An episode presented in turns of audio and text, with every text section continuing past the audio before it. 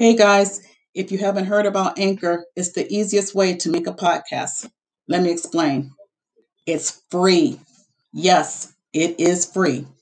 There's creation tools that allow you to record and edit your podcast right from your phone or computer. Anchor will also distribute your podcast for you so it can be heard on Spotify, Apple Podcasts, and many more. You can also make money from your podcast with no minimum listenership. It's everything you need to make a podcast all in one place. So download the free Anchor app or go to anchor.fm to get started.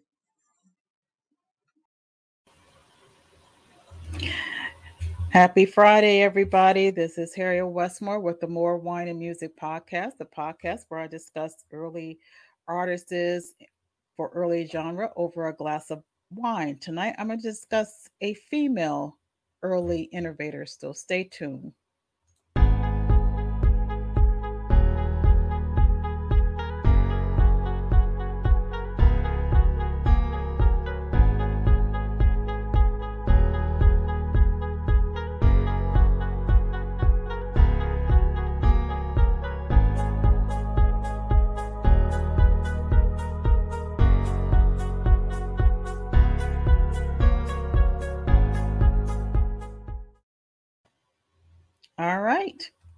Welcome. Hope everybody has a good Friday and a good weekend. Um, before we get started, I'm going to do a little bit of housekeeping. Um, log on to uh, buymeacoffee.com backslash more wine and music um, to contribute to the podcast so I can bring um, continuously bring content to the show also um, you can also uh, subscribe to the more wine and music podcast at www.morewineandmusicpodcast.com and um, become a subscriber. Um, keep up to date with all the uh, good information about the history of american music. All right so here we go. Um, before um, I get started, let's see. I just want to want to make sure all my settings are are in place. All right, everything is cool. All right, so this week I wanted to do a female um, innovator of the early jazz genre, and her name was Lil Lillian Hardin Armstrong. And if you recognize the last name Armstrong, yes, she was a ex-wife of the great Louis Satchmo Armstrong. You know, while most early innovators of the jazz genre were men, you know, I cannot leave out women whose musical talents help shape, you know, jazz, the early jazz drama too. So henceforth, Miss Lillian. Lillian Beatrice Hardin was born on February 3rd in 1898 in Memphis, Tennessee. Um, her parents were Dempsey Martin Harding and father William Harding. That was her, her mom's name was Dempsey, which was I thought it was kind of an unusual name for a female. Father's name was William. Her mother was one of 13 children, and her mother actually was born enslaved. So she was a slave when she was born. So um, after slavery, was after she became married to William, she gave birth to two children. Um, one of the children died in childbirth, um, and the other one, of course, is Lillian. While Lillian was a young girl, her parents um, just separated and for whatever reason i don't know exactly the uh, year of when they separate but it was said that lillian was you know a pretty young girl so she had to be probably maybe between five and eight years old when um, her parents decided to separate. So miss dempsey um, and her little daughter lillian um, they moved into a boarding house where um, her mom worked as a cook for you know, cooking for white families. So that, that was her way of supporting herself and her daughter. Lillian decided she wanted to um, get into music. So she um, became interested in playing the piano. And her mom encouraged her to pursue music. So she saved up her money and sent actually sent Lillian to school to actually learn how to read uh, music, which is one of the rare things back then because a lot of artists, um, as we know, that they just hear and, and you know they would play by ear. They actually didn't know how to read music. But Lillian was one of the few who actually um, went to school and studied music, and she was able to read um, music. So, um, of course, as most artists, especially particularly black artists, they started playing in the church. That's how they get start. That's how they got started. Um, and living in um, Memphis, matter of fact, they didn't live not too far from Beale Street. So obviously, she was um, attracted to the music of that was going on on Beale Street, which was mainly blues. And so, you know, listening to um, the blues on and, and all the artists that was coming through on Beale Street, you know, that just grabbed little Lillian's attention. Her mom, on the other hand, wasn't happy about that.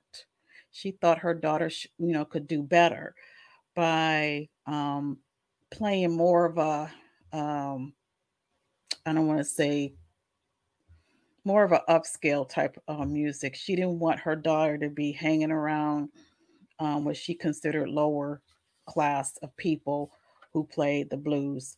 And so she kind of dissuade her daughter to um, stop hanging around in that type of environment. So um, she sent her daughter to Fisk University in Nashville. And that was where Lillian studied um, classical music.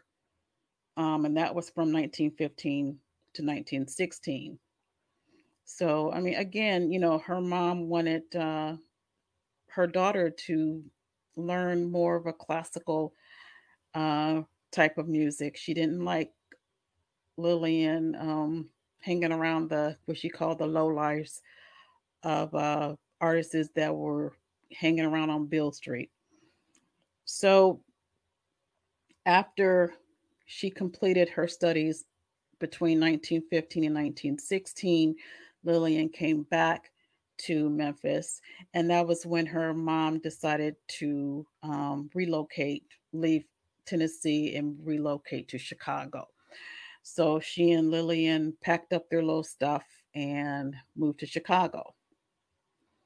Shortly after moving to Chicago, Lillian took a job as a music demonstrator at the Jones Music Store. Because she was able to read music, she was able to access um, sheet music. So while you know working in the store and demonstrating um, music or music instrument instruments in the store, she was able to have um, free reign of accessing different pieces of music that she was able to read. And it was there that she actually met Jelly Roll Morton. And since meeting Jolly Roll, Lillian was able to get jobs and play with different band, bands within the Chicago area she was doing that while maintaining her job um, at the Jones Music Store. So, I mean, she was a little entre. I mean, you know, she was a little go getter. She kept her job and was um, playing around in different bands. And it was at that point because she became starting to get popular. She was nicknamed um, Hot Miss Lil. So from here on out, this is where she got the uh, name of Lil. So this is where I'm going to be referring to her from here on out, Lil. All right. So, you know, again, her mom, Miss Dempsey, didn't like the fact that um, her daughter was playing, you know, in these um, bands and stuff that was playing these certain types of music. But, you know, she didn't dissuade her either. So she eventually came around and um, supported her for doing that. So um,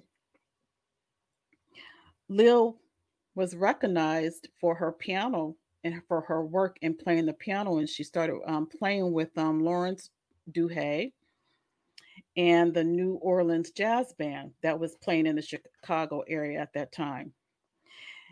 Um, in 1918, give or take, between 1918 and 1920, she even played with the great King Oliver Creole um, band. As you recall, a couple of episodes back, I talked about King Oliver. So Lillian actually played in the band. So she played, she was the pianist in the band with King Oliver at that time. And um, she, um, while she was playing in the band, she met her soon to be future husband. His name was Jimmy Johnson. Jimmy Johnson was a singer. He didn't actually um, wasn't a part of the uh, King Oliver's Creole band, but um, he was a, a, jazz singer around Chicago. So she met him, and and they eventually married. And you know, both being musicians, it kind of took a toll on both of their of their marriage because Lillian was traveling with um, King Oliver's Creole band. So she was not home half the time. And then, you know, Jimmy was um, singing in another band. So, you know, to try to save her marriage, Lillian quit um, playing with uh, King Oliver and came back to Chicago. But, you know, shortly thereafter, you know, in 1922, uh, she was actually missed in King Oliver's band. band. So um, they asked her to rejoin, and and she did, but you know, at the cost of her marriage. And it was at this point in 1922 that she met the young cornet player Louis Armstrong. So while they both played in King Oliver's Creole band, she and Louis, you know, they were bandmates and they were also friends, and they both were married at the time. So, you know, they weren't really attracted to each other because they were married. And it was said that actually Lillian didn't think too much of him other than just a friend and a bandmate. But over time, they did become uh, closer and um, they each decided to divorce their prospective spouse. And so I think Lillian and Jimmy, they divorced first, and then afterwards, um, Louis and his first wife, who was named Daisy, um, he divorced her, and then Louis and Lillian, they became married. So um, it was Lillian after the marriage, you know, Lillian was kind of the one who kind of um, recreated um, Louis Armstrong. I mean, as far as uh, his presentation in the audience, she was the one who helped him uh, create a better wardrobe and um, had him, you know, cut his hair to make to be a little more attractive looking. So she really was the one who um, kind of um, reinvented him and made him more presentable and more um, marketable for the audience. And she was also the one who advocated for him to leave uh, King Oliver's um, Creole band and go off on his own. Because actually, at that time, he was the kind of like the second chair to King Oliver. King Oliver, before he became, um, as you recall, uh, he became uh, sick um, his, um, I think he had pyorrhea, pi- pi- pyorrhea, which is disease in the gums. And um, but but prior to that, you know, King Oliver was the main. I mean, that was his band, so he was the leader. But um, you know, Lillian's um, kind of persuaded uh, her husband Louis to, you know, one of those ones that will be in your ear, you know, you can do better on your own. So he eventually left uh, the Creole uh, jazz band and went off on his own. Actually, he um, hooked up with the guy named um, Ferguson, I believe.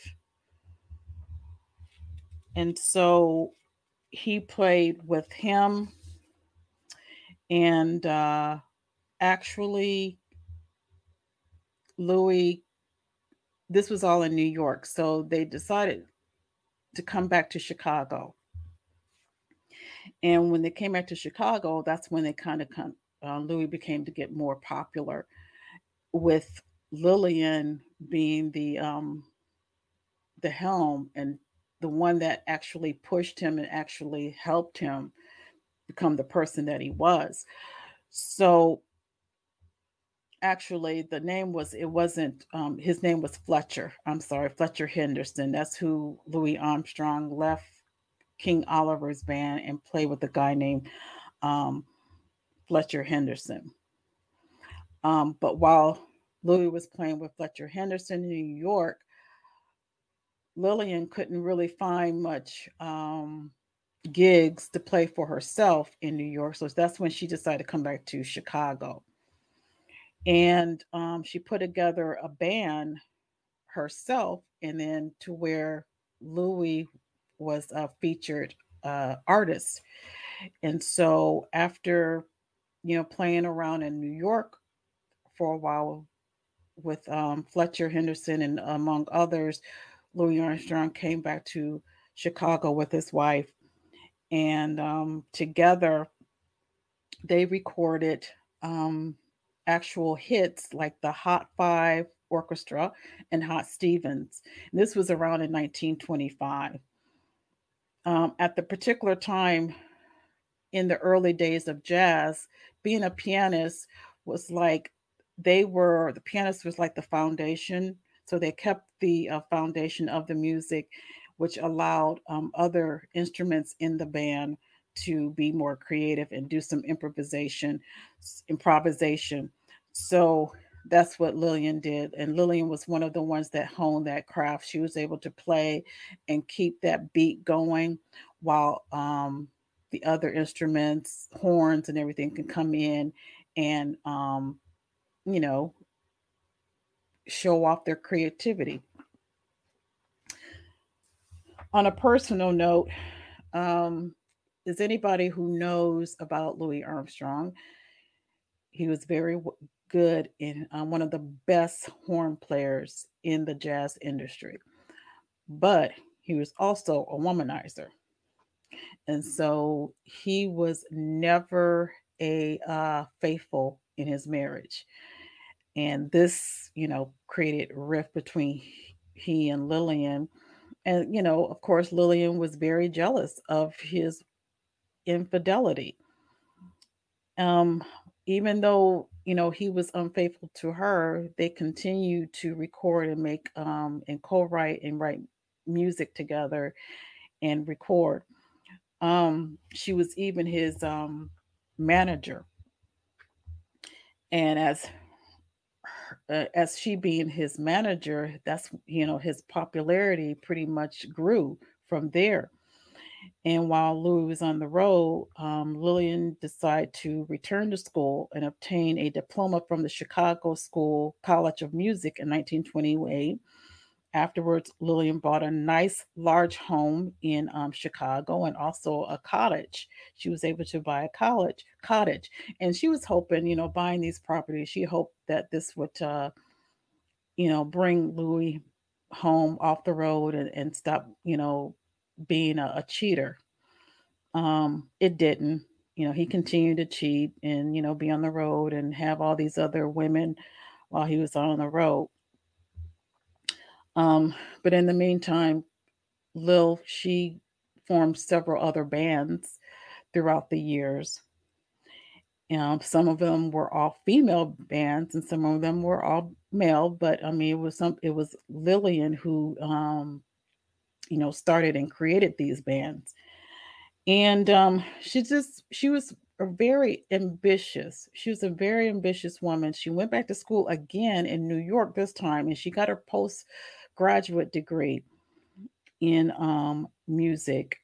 And she, because she wanted to um, change gears instead of you know writing and playing music, she wanted to become an actual songwriter, and she wanted to become a singer. So she got her postgraduate degree in the New York uh, College of Music and um, you know she became a more of a uh, songwriter.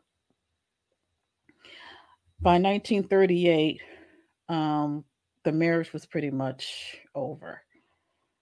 So, you know, they did they decided divorce. But one thing about Lillian, she was able to have get a financial, a very generous financial settlement from Louis, you know, to the point she was able to keep all her properties and she was able to um, keep the rights of of the songs that she co-produced and co-wrote with him. So I mean, she was a smart, educated businesswoman. Um, so she got what she thought, you know, felt that she was due. She was able to keep her properties and live the standard of living that she um, was accustomed to as a um, and as a artist. And um, she actually was smart enough to make sure that she owns her the rights to her music which a lot of um, artists did not do so she was a very, you know, she was kind of ahead of her, her time, it seemed, very much ahead of her time. After a while, she kind of wanted to try another uh, venture, so to speak. So she decided to um, become a fashion designer. You know, she was the one who recreated and um, styled her ex husband, Louis. So, I mean, she figured, you know, that she can use that as to her advantage. And actually, Louis was was continued to be one of her customers, even though they were, you know, divorced. He still respected her enough and recognized her talent and her gift of, of styling. So he was her, remained her um, one of her customers. Um, on July 6th of 1971, Louis Armstrong had passed away. And so it was like six weeks later, she was playing at a concert, you know, and played in tribute, make, you know, tribute concert in memory memory of him. And she suffered from a massive heart attack and she died. So they died six weeks apart.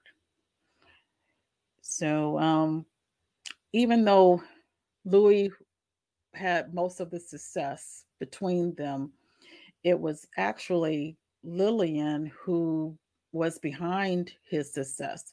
She was the one who actually pushed him and elevated him to where he, you know, to where he became.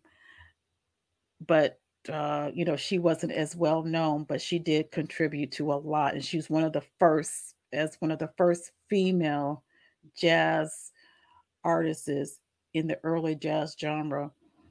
And, um, you know, she was one of a, a talented, educated woman in her day. So that was Lillian Hardin Armstrong. All right, I hope you enjoyed that little piece. Next week, I'm going to be talking about another artist, which I've never heard of. Um, his name was Jack Teagarden. So this will be interesting. This is episode seven for next week. So stay tuned for next week.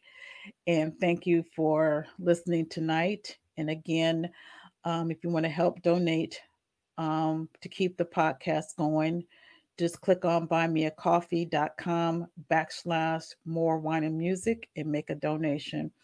And this will help keep the podcast and the, the content going. All right, so guys, enjoy your Friday night and enjoy the rest of your weekend. Have a good night. Bye.